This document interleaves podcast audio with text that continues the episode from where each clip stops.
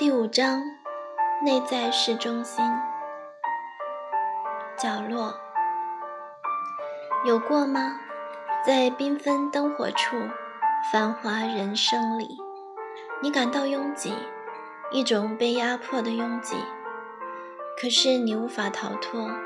必须无可选择地拥抱那份叫你无奈的拥挤。内在世界里的市中心，是你每天生活中花最多心力的地方，摆在上头的不见得是你最在意的东西，但是你的心思来来回回，总是穿梭其中。对上班的人也许是工作，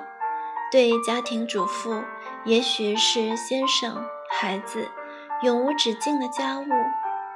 有的人耗尽心力在外表的打点上，也有人对金钱投注最多。里面那些白日热闹喧哗的聚集，往往在夜里摊着服装不整的身子，吐着酒后的晦气，横挂在孤零零的角落里，拥抱疲惫而息。你的内在世界里有这样的地方吗？孩子小时对他们生活起居的牵挂，悄悄在我内心里形成了市中心。我经常追着他们的需求跑，一路跑一路扔，再一路捡，每天在脑子里绕着孩子的一切，却都是毫无次序的，拿起这一个，放下那一个。老大还没喂完饭，听见老二哭就冲去抱，等喂完奶安抚好，回到餐桌，老大已经把剩下的饭菜涂抹得满头满脸，连瓷砖地都上了妆。我不晓得何时起床，孩子哭声就是闹钟，天亮了没不重要。我不知道何时上床，小天使们的鼾声就是熄灯音乐。我更不知道三餐定在何时，在孩子合奏的摇滚乐声下过日，饥饿感和饱足感只不过是两只身体里轻盈踱步的小脚。和许多新上任的妈妈一样，我从来不知道那样的市中心可以整顿，只以为那是所有育婴城内的现实。直到我抬起头来，从一个超越自己的信仰高度去俯视，看见我里面整座城市的空间，看见那个属孩子的市中心不过是一个角落，看见那个角落里每一样东西都和市中心紧紧相连。养育孩子的部分不是我生命中被孤立起来的一个角落，那原来是一个转接站。孩子要长大，和我的互动关系都要改变，渐渐时间的列车要把他们载离这个繁华的角落，归到我生命空间里的另一个角落。因此我要在市中心为他们预备一个流程，为他们画一个美丽的疆界，使他们的一切不在我的心里散成一堆，而是整齐的、有序的被盛装着、指引着，终究归向人生中属于他们的位置。心灵藤兰。我开始问自己，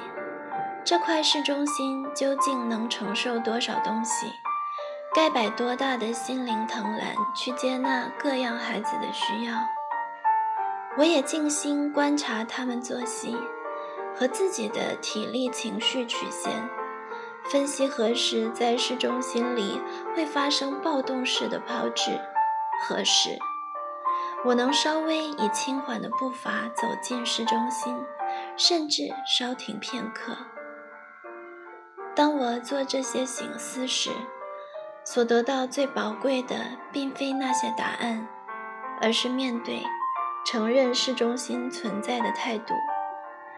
一座心灵城市的乱象，若能由市中心开始整顿起，就会为其他角落的整齐有序找出线索。内在生命的整顿艰难，在于我们都自以为太熟悉坐落在里头的那座城市，以为自己拥有它，就是对它最了解的人。但事实上，在我们里面，却有许多未曾涉足的小街小巷，如此陌生、冷清。从最醒目热闹的市中心整起，让我们有立即的满足感，也在使之成为中转站的过程中，得以好好为放在市中心里的东西寻找真正归属的角落。如此，我们便有了机会能够真实地走进内在世界里面其他那些未曾触碰过的角落，听见那些被凌乱殴打、疯狂肆虐后的奄奄叹息声。纷乱的市中心，有个朋友发现了他的市中心是对健康的看重。他向来觉得对自己身体负责是理所当然，多年以来心思绕着身体保健展，所有和健康有关的讯息他都仔细聆听，能有印刷资料的一定设法拿到，每天一上网就在五花八门的健康知识偏方里走迷宫，哪家哪门都要去闯闯，经常绕半天出不来。他逛遍不同健康食品店，精通各样维生素营养补充品，天天逼家人大把大把吞药丸子。每隔一阵子就听见他在练新的养生操，做刚学会的养生按摩。前年他家完全用白薯代替米饭，大前年是流行薏仁，去年吃素，今年是蓝莓核桃。听说从前还有一阵子坚持做菜不放盐，搞到先生警告再这样下去他要出去吃别的女人烧的菜。多年来，他对健康的关注在内心里筑起了一个纷乱的市中心，放肆地在上头堆积所有健康资讯和心思意念，却未曾将收集的一些真正有益的知识好好运用消化，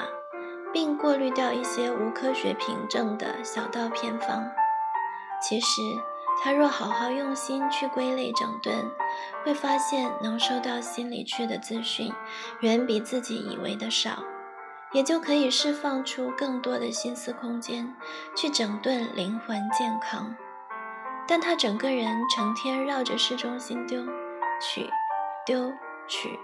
荒废了整座心灵城市，从未用他明亮的双眼欣赏春天盛开的花，极少听他用洪亮的声音赞美孩子的乖巧，也很少看他用超人的体力去整顿他的住家环境。周遭人看见的是一个忙碌健壮的女人像陀螺似原地打转，发出尖锐噪音。终于连他自己也受不了了，在孩子的青春叛逆期和先生的中年危机里，他打开东倒西歪的药柜子，彷徨地哭了起来。整顿你的市中心。你的内在世界里有几个市中心？现在是正视它们存在的时候了。如果过去的你一直收纳着市中心本来就该脏乱无序的概念，让我告诉你，那可能是破坏你整个内在空间的第一道败笔。市中心可以是心灵活动的忙碌点，许多生活的情绪、思维的交接处，因此你要分外花精神照顾它、管理它，甚至点缀它。花点时间写下一项目前占据你心思最多的事，分析一下，把你为那件事的付出写出来，越详细越好，要包括体力、情绪和时间三方面的付出，然后把它们分为三个层次。第一个是你愿意放弃的付出，第二是你想减少付出频率的，第三个才是你非留下不可的。拥有一个简化、便利、高效率的市中心，你的内在世界会明亮起来。一起想想看：一、造成你内在市中心的原因是什么？它如何影响你的生活？